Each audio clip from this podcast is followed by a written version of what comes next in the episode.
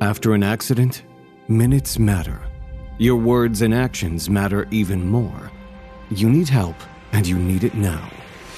This is David versus Goliath, brought to you by Dolman Law Group Accident Injury Lawyers, a boutique firm with a reputation for going head to head with the insurance company giants and putting people over profits. Welcome to another episode of the David vs. Goliath podcast. I'm here with my business partner, Stan Gipe, and esteemed trial lawyer, Kyle Newman from New York City. Uh, hails out of the Bronx. You're originally from Long Island, right? Originally from Long Island. Uh, actually, originally uh, born in Brooklyn, uh, but yeah, spend most yeah. of my uh, growing up in uh, on the South Shore in Merrick and then on the North Shore in Cold Spring Harbor. Yeah, I remember you saying Cold yep. Spring Harbor. Wally Szczerbiak, the star basketball player out there.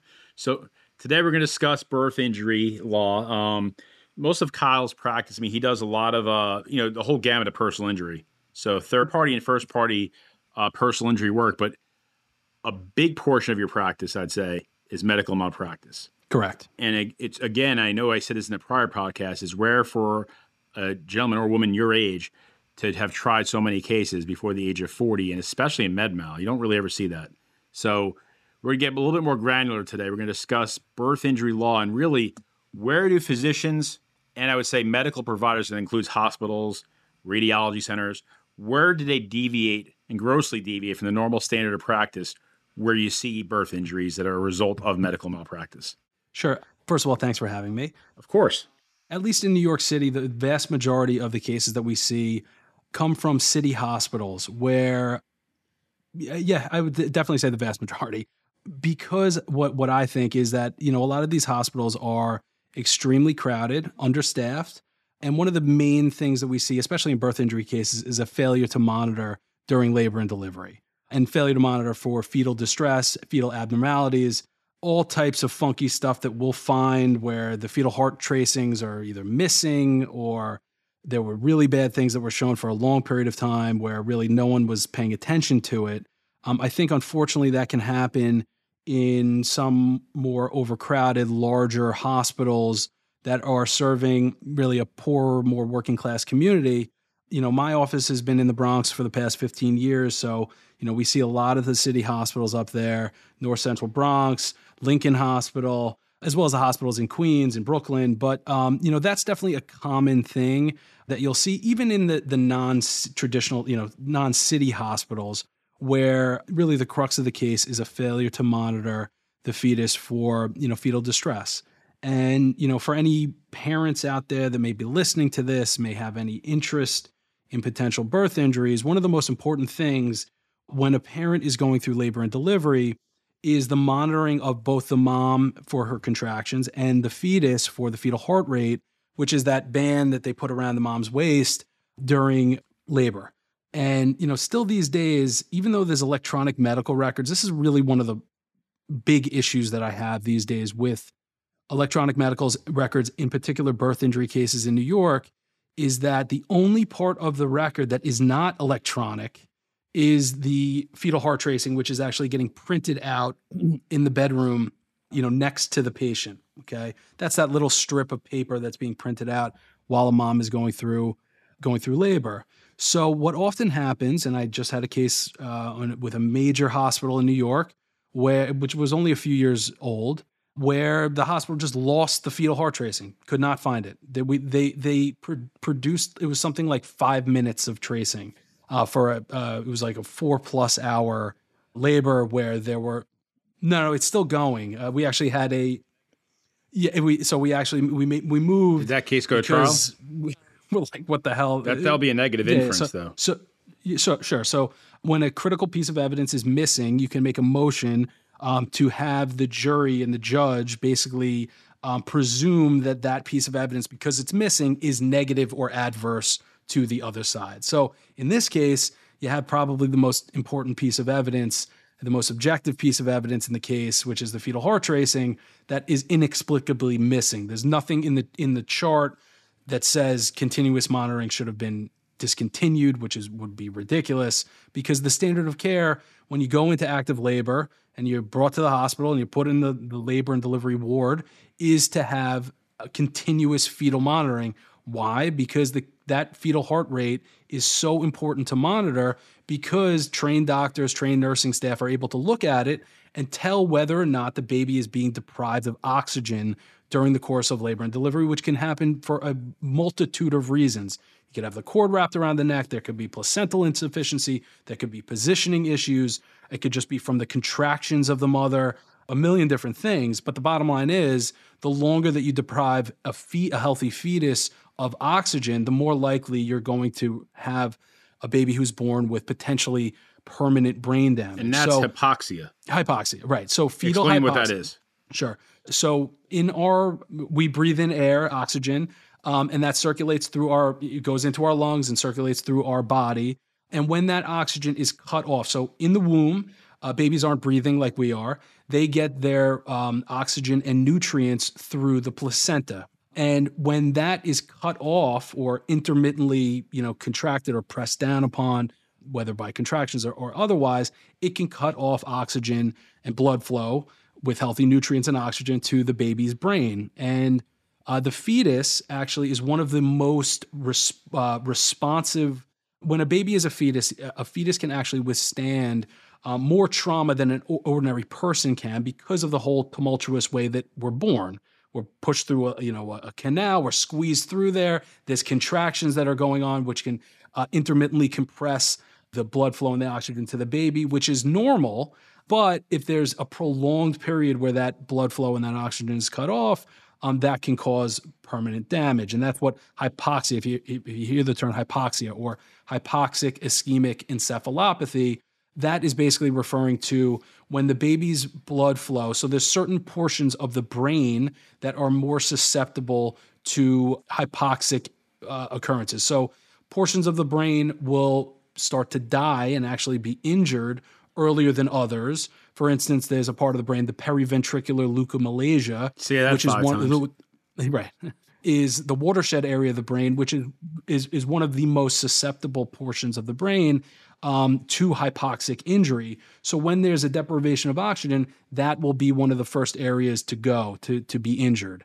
So there's there's a, a multitude of different ways to assess a baby after they're born. For instance, there's uh, something called an APGAR uh, score, which you know parents you might do that might, what, one in five minutes after the baby's right. born. So the, the, I just had a baby this past week, so I, I saw that in real time so interestingly enough, so the APGAR score does not come from a doctor. It actually comes from a nurse, Nurse APGAR, which um, is a totally subjective test where basically after the baby is born, typically a nurse will assess the baby at one minute, five minute, and nine minutes or 10 minutes to assess for things like tone, color, breathing, you know, things like that. And they basically add it up to it can be anywhere from one to nine. So the lower lower down on the APGAR scale, the more unresponsive or the more potential that that baby has for a hypoxic injury. I've had cases where a baby was born with perfect nine APGARs and there still was a brain injury that we, we were able to prove. So it's not, you know, the end all be all.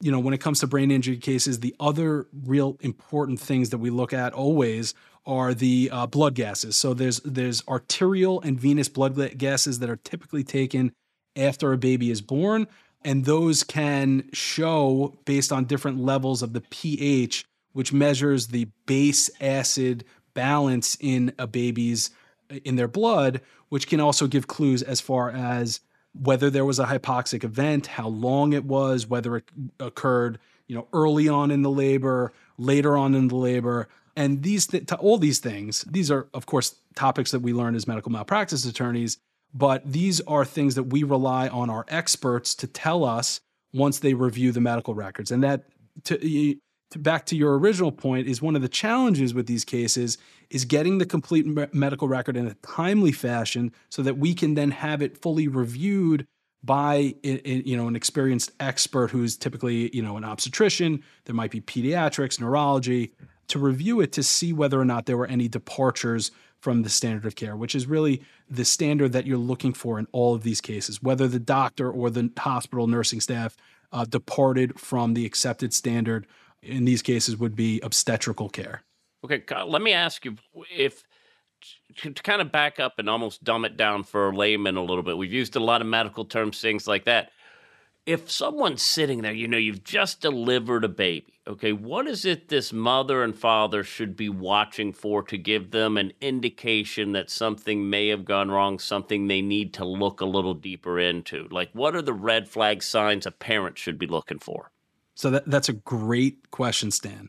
So if you've ever had a child before, I would say the first thing is whether your child, your newborn, is reacting and acting in the similar or similar way to your previous births, whether they're able to latch, suck, and and you know uh, drink breast milk, what how their GI movements are happening in the first days of life. Ultimately, when they open their eyes, whether there's any eye rolling or esotropia or abnormal eye movements is kind of usually a clue early on. What's esotropia? Esotropia, which is like outward and inward eye rolling. So that that can be a sign of neurological injury.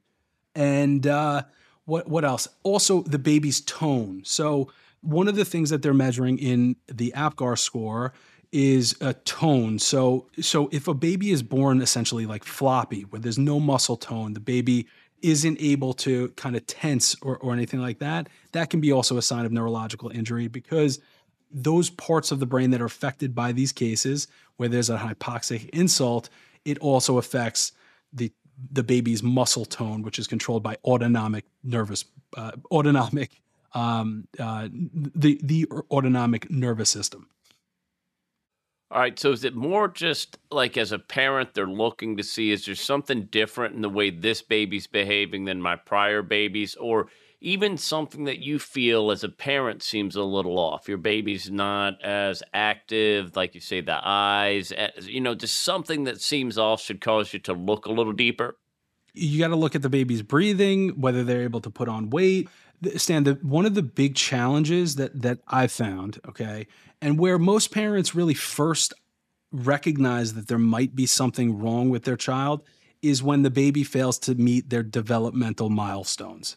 That's really the the key in so many of these cases where especially if you're a new parent, you have no idea what you're you're looking at. You're terrified, you know, you're trying to keep a, a human alive and babies essentially whether or not they have you know are injured at birth may act and behave the same way. I mean, they they have their eyes closed. They're basically eating, sleeping, pooping, and that might not be one of the things that are disrupted in that baby's life because of a, because of a birth injury. So, one of the biggest things, if you suspect anything was wrong during the labor, for instance, if the nursing staff was acting act, acting strange, or the doctor, or it was a prolonged labor where you had to have supplemental oxygen or have to be put on your side multiple times, or the your labor plan was different than what you had discussed with your obstetrician initially, one of the big things to look for is um, developmental delays, and that can be inability to roll over, to stand up, also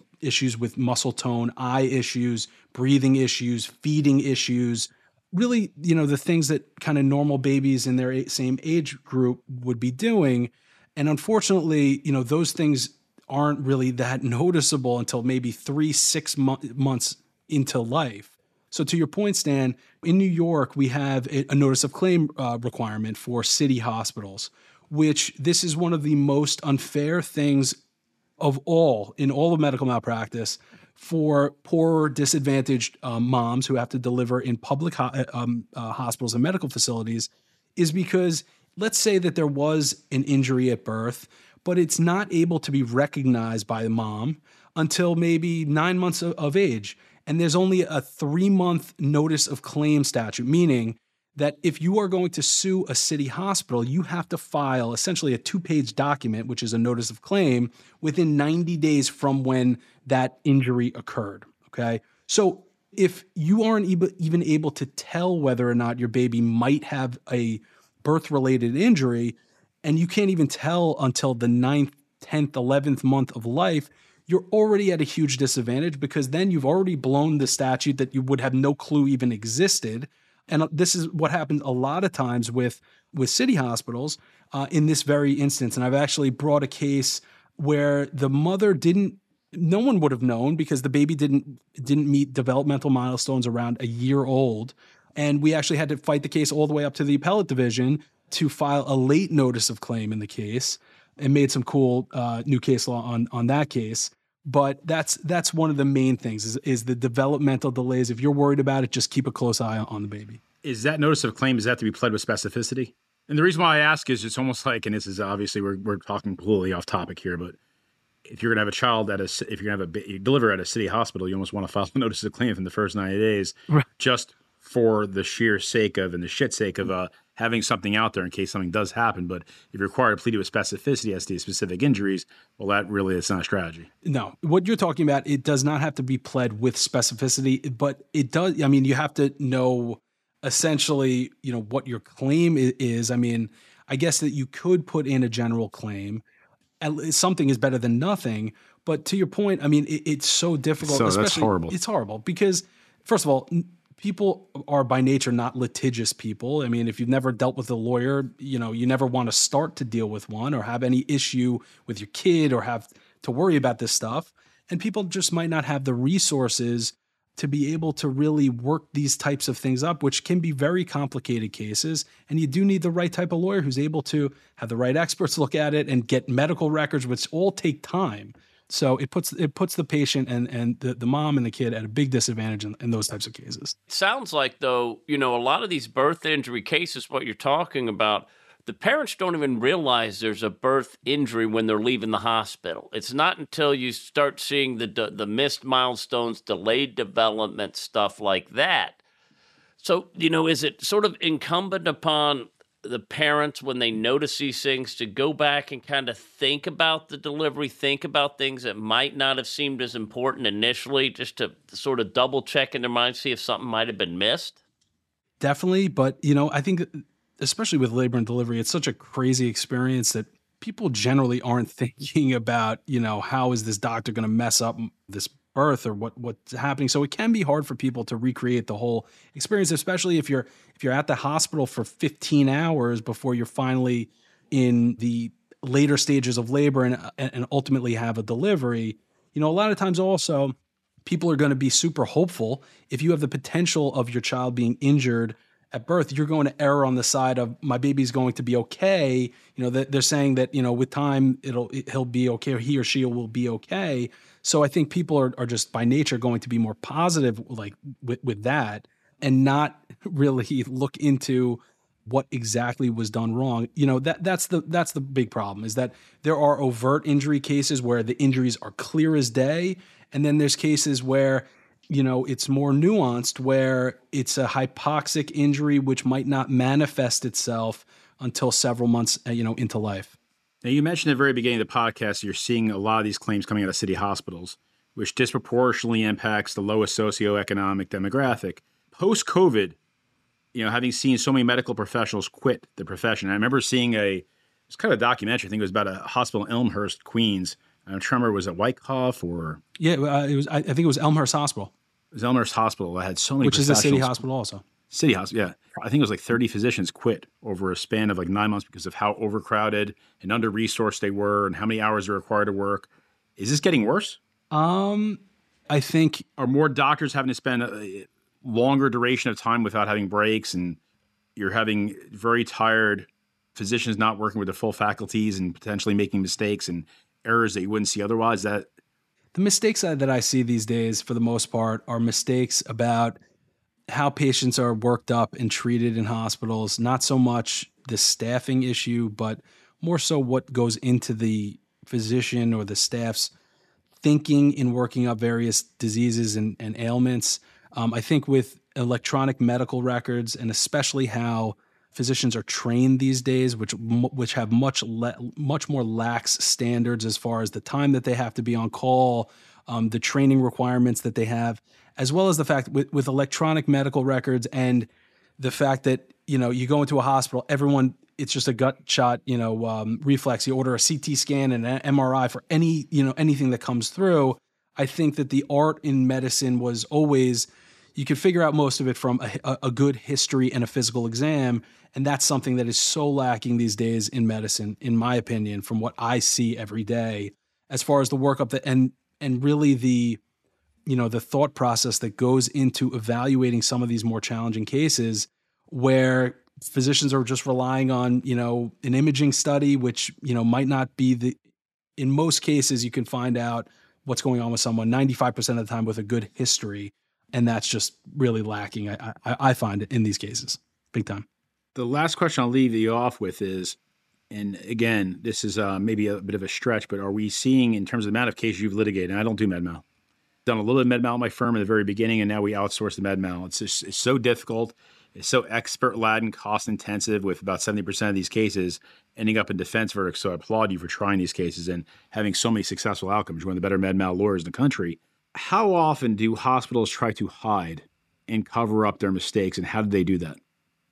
Well, I think the the whole process really is is a to a certain extent a, a cover up of this entire thing. I mean, they have high priced lawyers to extend these cases, to elongate this entire process, to make it absolutely ridiculous for patients to get real answers and real justice in their cases. Hiding as far as medical records go, I don't know how often that really happens. In this particular case, I was talking about before, I mean, for a fetal heart tracing to just go missing, that is really suspect. And I've seen other thing, other acts of that in the past. But um, I think that the process itself for medical malpractice cases is so against patients from the outset. You know, the chips are just stacked against them from the beginning because of how hard these cases are and how difficult they are to prove. And just like you said, I mean, they're the most expensive cases to litigate, the most, you know, time consuming. And I see more and more that not as many attorneys actually want to litigate them because the process is just impossible, especially with the medical malpractice carriers, the insurance carriers, who are the absolute worst, um, who never settle cases, who will take these cases to the bitter end, even if they know that they're wrong. Um, a lot of these hospital systems are run by these doctor groups that always side with the doctors, that cannot be reasonable. So it's an uphill battle. But, um, you know, if you love trying these cases and, and litigating them, if you have a valid case, then nothing better with your skill level, the only suggestion I have to you is why wouldn't you take your practice nationally and pro hoc vice into any med mal case you possibly can find in great birth injury case? Because your talent level is extraordinary, and there's not that many of you guys that do high level med mal work. Well, I mean, it's less and less every year. The one thing about med mal is if, if it's a departure here in New York, it's a departure anywhere. I mean, medicine is a universal thing, so I'd totally be up to it. For the past 15 years, I've honestly, Matt, I, I had so many cases in New York that have just to consume my time. So maybe in this next stage, now that I feel like I actually kind of know what I'm doing at this point, that that'll be the next challenge. But I, thank you, man. I, I, appreciate that. Well, I appreciate having you on here, and I can see an under the weather Stan Guy here. So I'm braving this uh, his own personal elements to be here on this podcast. So I appreciate Stan. I appreciate having you, Kyle. Thanks, guys. Hey, thanks, Kyle. I do appreciate it. Thanks for coming out yeah, learning about trial technology in the first podcast and learning about you know birth injury law and medical malpractice is just it's outside of our normal wheelhouse. It's good stuff. So thank you very much. And this I'll be back up, anytime. We'll have you again. This wraps up another David versus Goliath podcast. Thank you again and have a great day. This episode of David versus Goliath is over, but your journey is just getting started. To share your story with us, visit dolmanlaw.com that's D O L M A N law.com or call 866 965 6242. The insights and views presented in David versus Goliath are for general information purposes only and should not be taken as legal advice for any individual case or situation. The information presented is not a substitute for consulting with an attorney, nor does tuning into this podcast constitute an attorney client relationship of any kind. Any case result information provided on any portion of this podcast should not be understood as a promise of any particular result in a future case. Dolman Law Group. Big firm results, small firm personal attention.